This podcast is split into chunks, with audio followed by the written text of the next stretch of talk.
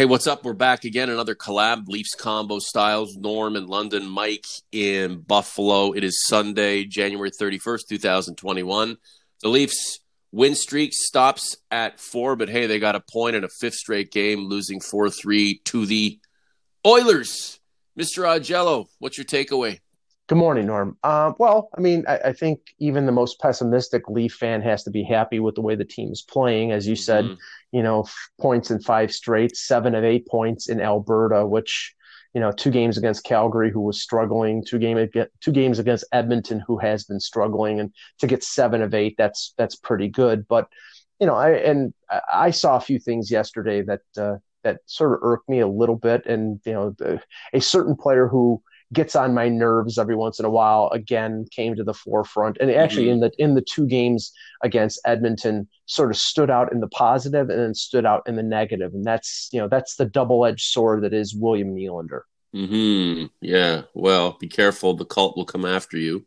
You, you well, better have a case. well, okay. Uh, for, for for first game on Thursday night, uh, you know, Nylander scored a goal. He scored, he, I think it was his first in seven games. He hadn't scored since opening night.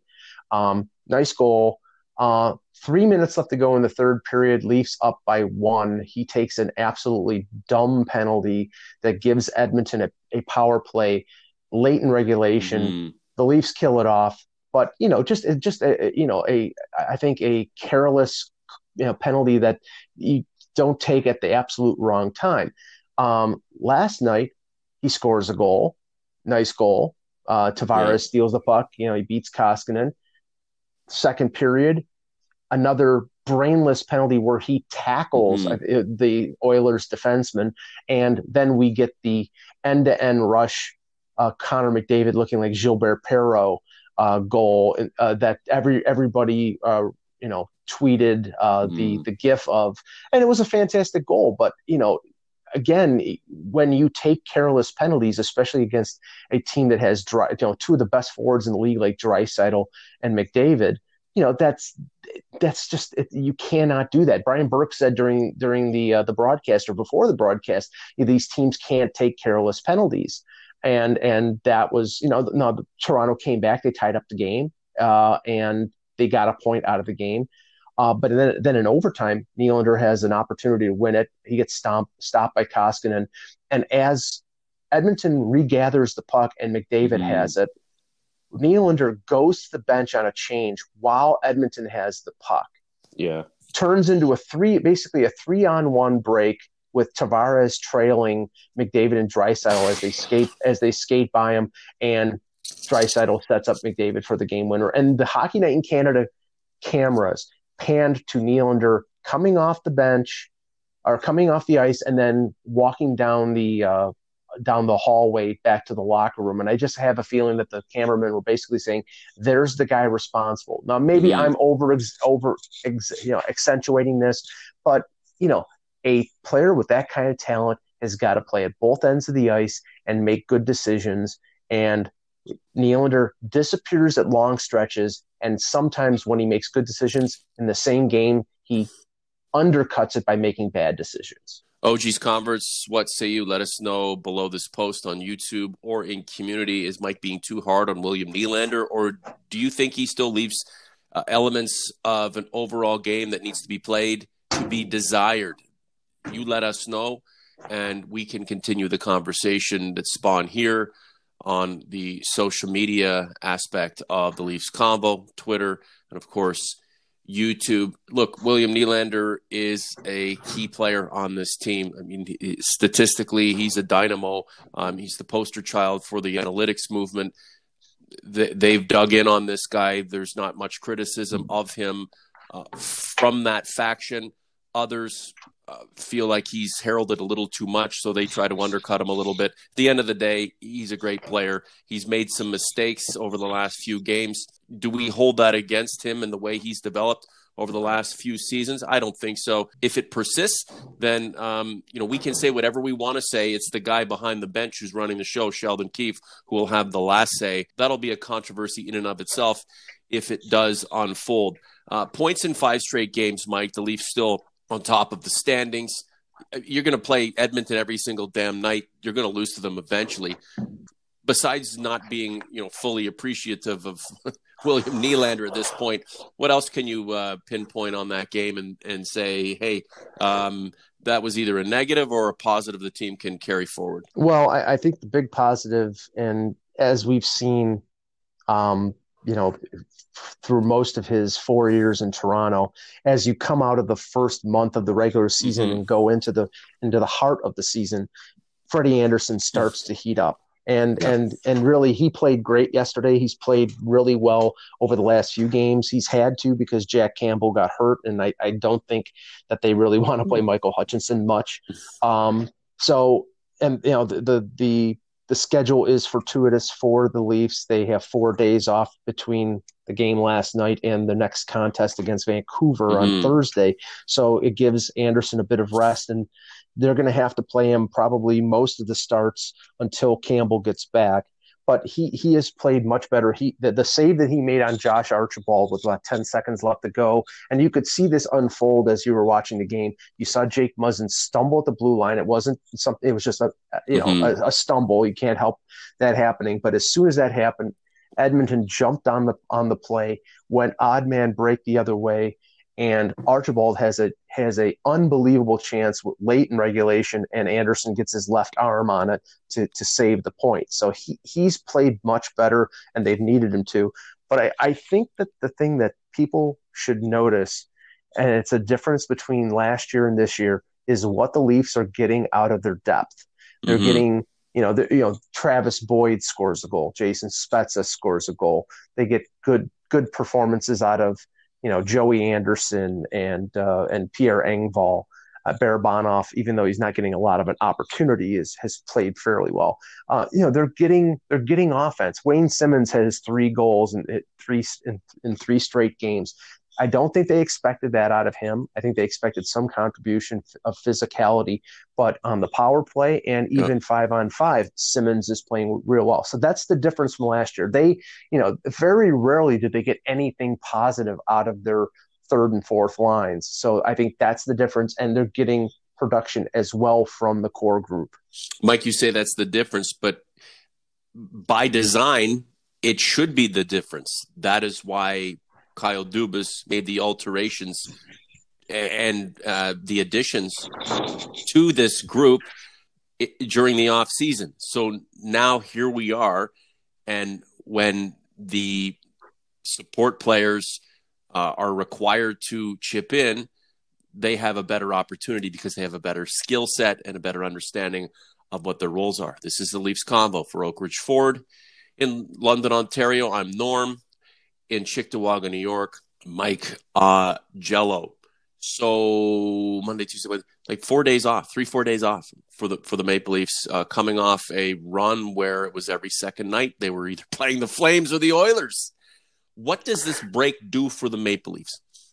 Well, Sheldon Keefe said after the game, it's basically like a reset where you know they're going to get a chance to get in a couple good practices and you know get some rest um, I mean, you saw the way he approached the game yesterday, and he did this uh, in one of the games in Calgary, where uh, he pretty much in the last, I would say, half of the game played four defensemen, maybe five. Uh, you look at the time on ice yesterday, Muzzin and Holl, uh, Brodie and uh, uh, Rielly were over 23 minutes. Bogosian played about 14, 14 and a half, and Mikko Lehtonen, who you know, he doesn't really know too well, didn't have a lot of time to work with him, played under 10. That that imbalance can't continue. They if they continue to play their top four over 25 minutes, they're going to you know be dead by the time the playoffs come around. So he's going to have to have more confidence and more uh, trust in in Lehtonen uh, to be able to uh, use him for for more minutes down the mm. line, and and and Travis Dermott when he gets back in the lineup, and and Keefe was very uh, pointed in saying that you know Dermott has played really well, but they they need to get Lehtonen in the in the lineup to see what what what he's made of. So um, I, I think that the next four days they're going to get some rest. They're going to try to try to get things a little more organized. I, I, mean, people can't really complain since they're seven, two, and one, but a, a coach is always going to want to, you know, drill on the details. Uh, and uh, at the end of this, they're a week closer to probably getting Joe Thornton and Campbell and yep. uh, and Nick Robertson back, so they'll get healthier. All hands on deck. Uh, during an 82 game schedule, the great teams don't really take their foot off the accelerator in a compressed season. Uh, that has to be the case, um, and then some. So, look, this this team can't go on any extended losing streaks. It's not about just losing ground uh, or the inability to add to a lead in the standings, but it's about momentum, Mike. And with, with this group, with the with the role players having been changed out, players with more capability um, to s- support the top guys, there really shouldn't be uh, an extended period of time that this team isn't producing and putting points on the board. You know, on top of the depth guys, like I mentioned earlier, the core group is producing. I mean, uh, Tavares has 10 points. Matthews has scored mm-hmm. uh, goals in five, I think five consecutive games. Marner is in the top five in the NHL in scoring. Um, you know, Nylander, I think he has nine points, and in spite of the fact that he didn't score a goal in seven games, he still got nine points. So they're getting production out of their core group, and that's necessary. But that's why you know getting something out of players you don't expect to get something out of is even more important mm-hmm. because that on top of your core producing just makes you even tougher to defend, and that's that's the good thing about the Leafs right now. Hey, good old Mitch Marner's shooting percentage is plummeting. Four shots against the Oilers on Saturday night, no goals, but he got another assist. Well, I mean, Mitch, you know, right now Marner is having a, a great season. Um, I think you see the dynamics of him and Matthews sort of you know working off each other the the talent that they both of them have and it, it, when you see that you just shake your head at the fact that Mike Babcock never wanted to put them together. And you wonder now what the hell was behind that? Because obviously it's a dynamic pairing and Tavares is working well with Nylander. So I, I, I don't get it, but uh, you you can see how it may pay dividends down the line because anybody who plays with them is going to score points as well, and they're very, very tough to stop. And if Marner continues to be able to shoot like he has been, and apparently he's been working on his shot in the offseason the last couple of years, and he says working with Matthews as well, and Matthews has got one of the best shots in the league. It just makes him a, a more well-rounded player and a better player. Yeah, Mr. Rocket Richard, number 16, on his way on his way to a 40 goal campaign. Um, forget about that night in and night out, Mitch is making incredible passes to his good buddy, Auston Matthews, and he did it again on Sunday. Those two guys are lethal. On any given night, they're going to make magic. And and that's you know, that's not only a, a, essential to uh, the showcase of the team and, and people being excited to to watch these stars as as they uh, reach the, the peak of, of of their careers but it's essential that these guys night in and night out and it's sort of the the baseline of this conversation is to be to be consistent and not have too many lapses um, be, because you know the way the season's set up the way this team uh, has been built where these guys are in their careers and what's at stake there's no other choice. You you, you have to succeed. Last point to you. Well uh, the hallmark of this team over the last few years has been inconsistency, has been the fact that they look like world beaters at one moment of the game and then disappear for a stretch. And over the like last year, they would give up three goals in like a span of four minutes, and then you'd wake up and say, "What the hell happened?" and spend the rest of the game catching up. But this year, those stretches have been few and far between. So I think that's a sign of maturity, and it's a it's a reason for Leaf fans to be very optimistic. And I just have to I just have to add this at the very end here, Norm. The jerseys last night. Oh yeah, that's the right. Rever- talk about that. Yeah, the reverse retro jerseys are an abomination. No way, I love them. Well, okay, I'll just I I will I will just say this watching a game on television, you cannot tell what player is what. I need a Chris Cuthbert deserves uh, you know yeah. the the broadcasting version of the Oscar for being able to tell who had the puck when and where. And and honestly, I I I, I, I messaged some a friend of mine who's in who's in the business, and I said, when you you know in a season where nobody is in the stands and everybody is watching on television, do you think it's important to be able to see what the numbers are and the names? I, I, suppose this circus would have been uh, better appreciated by 20,000 fans in the stands.